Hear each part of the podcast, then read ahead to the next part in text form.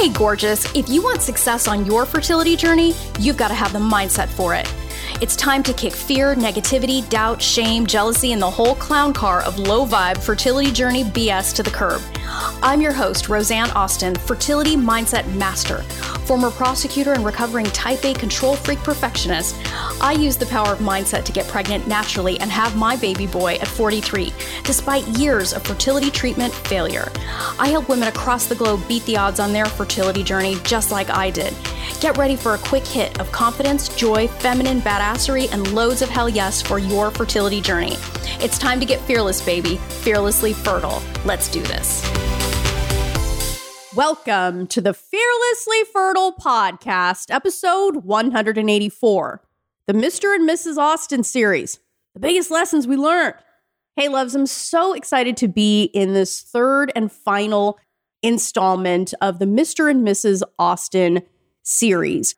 And over the past two episodes, we've shared some real truths about what we went through, some of the things that were going through our collective heads as a couple as we made our way through our journey. And it's certainly our hope that this has helped you and, and really given you some insight that might not just validate what you're going through, but also maybe take you a few steps down the road. So it can help you anticipate some of the complexities, the situations, and points of conflict that can come up in a couple who's living this journey. So I thought that the coolest way to bring this particular three part series to a close would be to share some of the biggest lessons that we learned. Now, I want to be really clear about something. This isn't just lessons learned, Pollyanna, it's all going to be okay. I want you to really hear why this journey was a gift in our lives.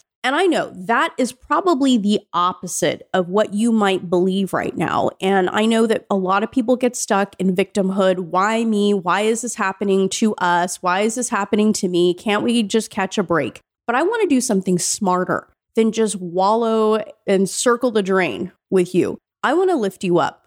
I want you to see bigger and brighter and bolder than you might otherwise see. Because I come from the perspective, and I believe my husband does now, that everything that we went through was preparation for being Asher's parents. And the kind of life that we live today could not be more dramatically different than the life that we would have been leading had he come the minute that we asked him to come into our family. And this is why, if you've listened to this podcast for any length of time, you at one point or another have heard me say that this journey gave me my life back and that this journey was a blessing and it was a gift. And I understand that when you're in the middle of it, that might be something that you find hard to swallow, but it is a fact. And it is a fact that women all over the world who get to the other side of their journey better for it will agree with. And that's what I want for you. I think I think that's what we want for you. So, without any further ado, babe, would you like to share the top 10 things that you learned on this journey? Thanks, love. I broke it down a little bit different because I, I think there is some personalization for everyone uh, going through this journey. And so I have it just simply about what I learned about us and what I learned about the grand design of things from my newfound perspective at the end of it. About us, uh, the strength of our relationship, we believed we were uh, strong, but never being tested in any measurable way. I mean, it was good sailing times uh, up until uh, things weren't. And so we didn't have any adversities.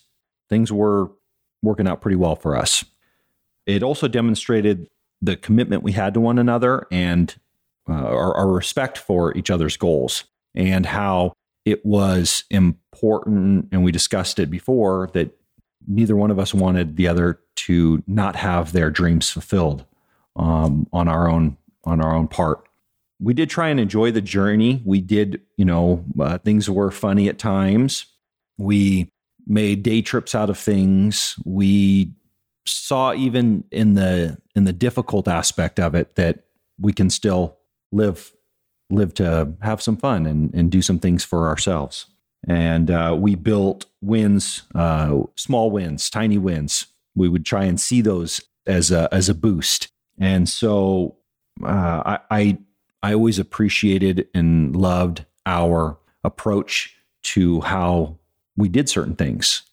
Things that I thought that anyone could benefit and learn from. Uh, the big one for me, and we've discussed this a little bit before, is, is courage takes non traditional forms. Me, as a, a very masculine male thinks you know i've got this protection duty and there's going to be the the bad guy jumping out of the bushes and i'm going to be there to save my my beautiful bride um, it it wasn't ever uh, a thought in my mind that there would be a doctor that we were uncomfortable with that I would have to have the courage to stand up and say, no, that's that's not going to work for us. So courage takes non-traditional forms is how I wrote that. We discuss this in another um, segment, but one plus one does not always equal three. One parent and one parent does not equal a child. And that violation of my expectations was something that was difficult to wrap my head around. Not only was the violation of the expectations difficult, but I think we had always attained through hard work. So we had expectations plus hard work, didn't carry the mission through. And that was affecting us, you know, on, on two fronts. So what I learned was expectations plus hard work without mindset didn't mean anything for us. Another big one that really changed my life was deciding whether or not something was happening to us or for us. And that's a simple little twist of phrase, but it means drastically different things. And so a lot of things have happened to us that have happened for us. And I, I, think that was critical in advancing my mindset.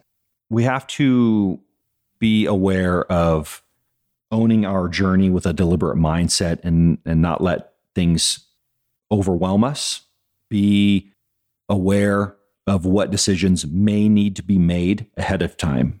I think frequently, I know for myself, I go into a situation with the open mind of let's review all of the information and then we'll make a decision. Well, I think there's at times, and I'm not saying fear rehearse, uh, but what I'm saying is you can anticipate what could be presented ahead of time uh, with a little bit more diligence. I know I didn't because at the time I was deferring a lot of my decision making uh, to what a professional said my decision should be.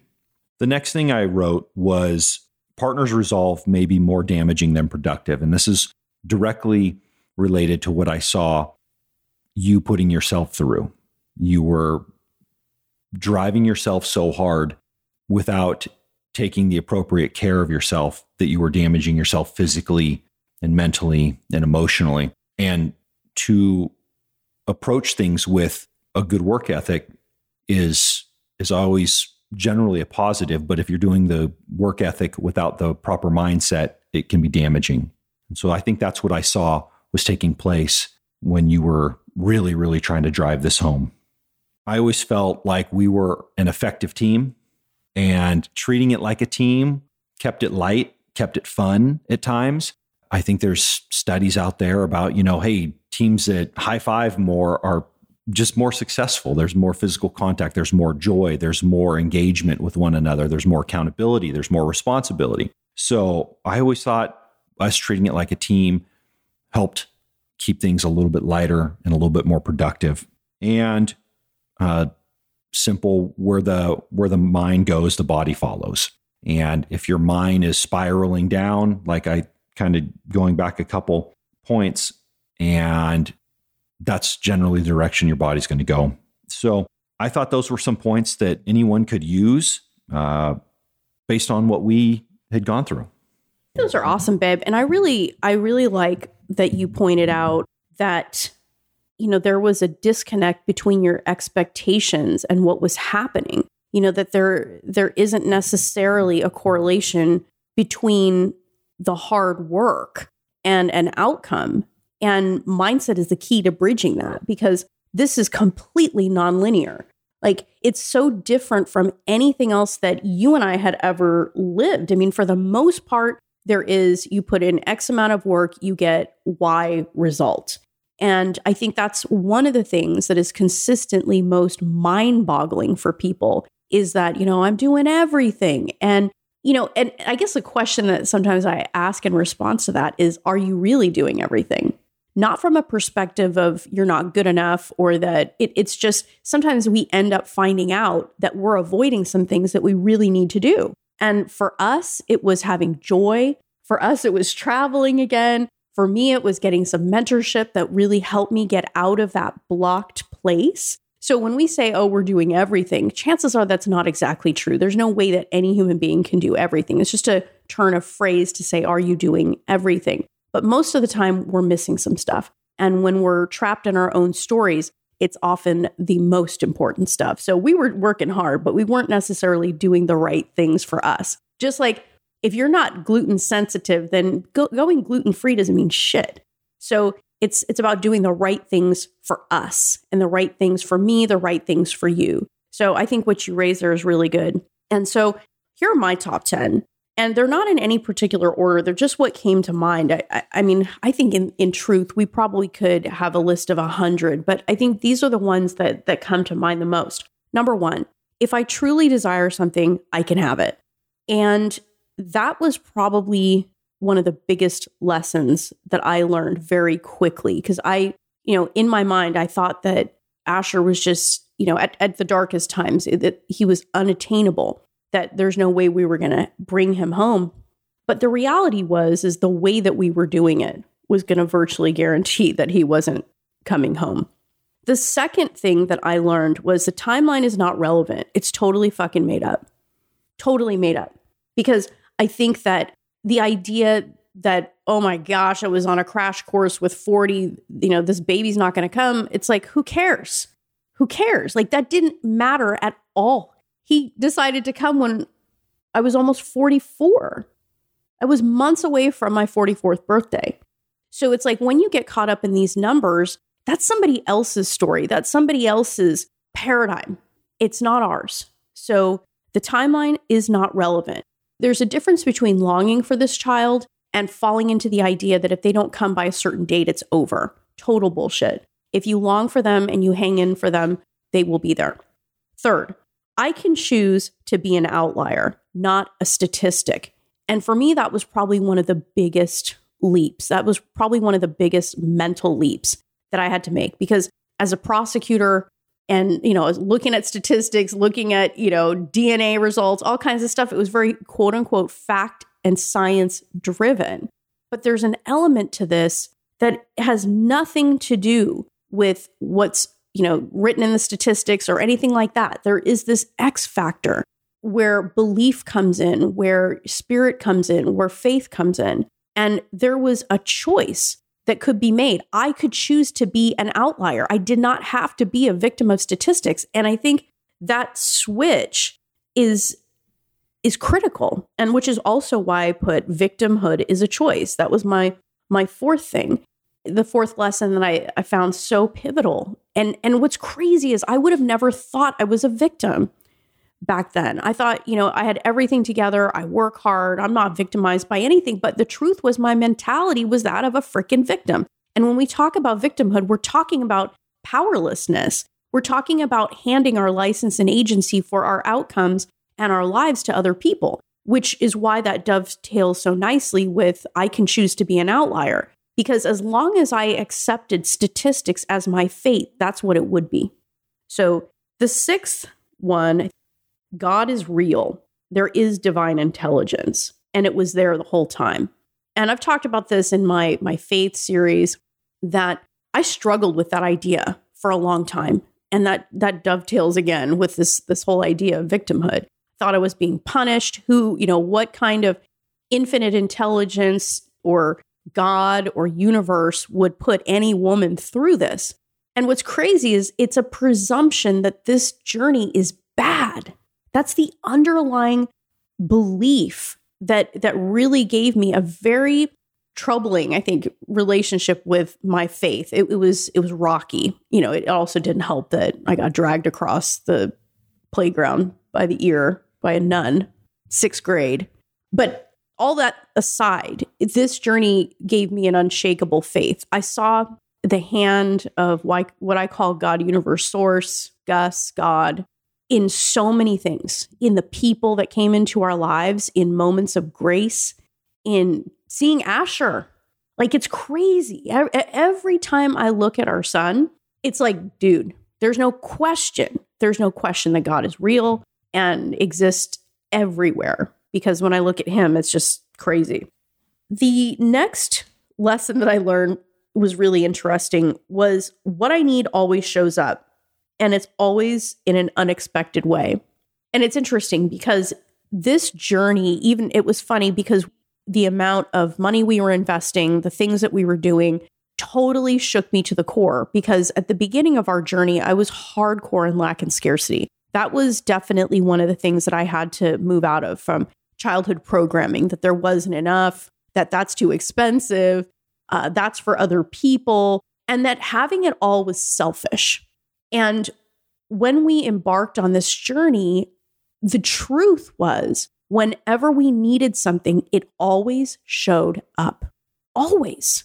There was always enough. And it was crazy because it didn't have, like, there wasn't a bag of money that fell out of the sky. It showed up in a lot of different ways. And, and when you make that shift to think from a place of abundance and you see the, the whole truth that everything you need has always shown up in your life at one point or another, and it sometimes comes in a form that you didn't expect. It may not be uh, cash per se, it could be a blessing in some other way. The reality is, is we live in an abundant universe. So all of these things stacked together, all the, the points that I've made up to this point, really was opening my mind and, and having me see beyond the matrix that I was raised in. It, it was super shocking. And the next point was I'm willing to be the woman that finds out. I think that was a turning point. That was a real turning point in my journey was being willing to be the woman that finds out. Because I, I spent so much time on our journey in fear. Like I was afraid. I was afraid that this was never going to happen. And so when I started shifting my mindset, that decision to be the woman that got to the end of her journey and found out and knew what it meant and knew what it was like to do everything that I knew to do so that I didn't have regret that changed my life. And that shows up in the way that I write, it shows up in in the work that I do, it shows up in the way that I coach is I was willing to be the woman that finds out. Okay, and I think I have two more quick points. The next one is everything, even the uncomfortable shit is for me. And that lines up with what you were saying too. Everything is for me.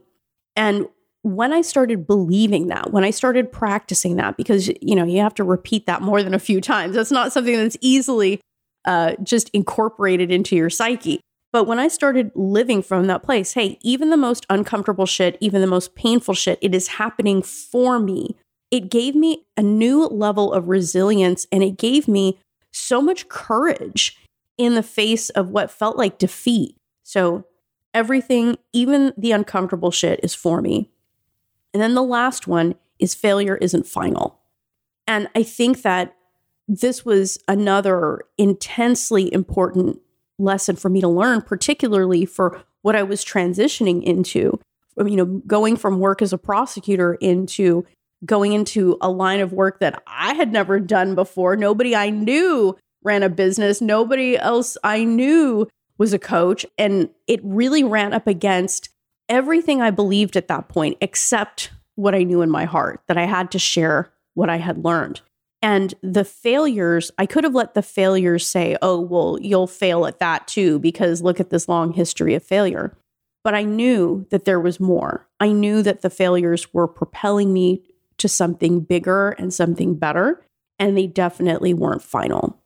So those are my top lessons, babe. Any thoughts on those? Yeah, absolutely. I think so many of ours are stated differently, but in essence, saying the same thing going back to the point of for us, and one point that I thought was relevant after you spoke about yours was that even even today, if something happens for me, I don't even question what the reason is going, what it is, what it is, uh, why it's happening, when I'm going to see the why or the what. I don't, I just have a, an absolute faith.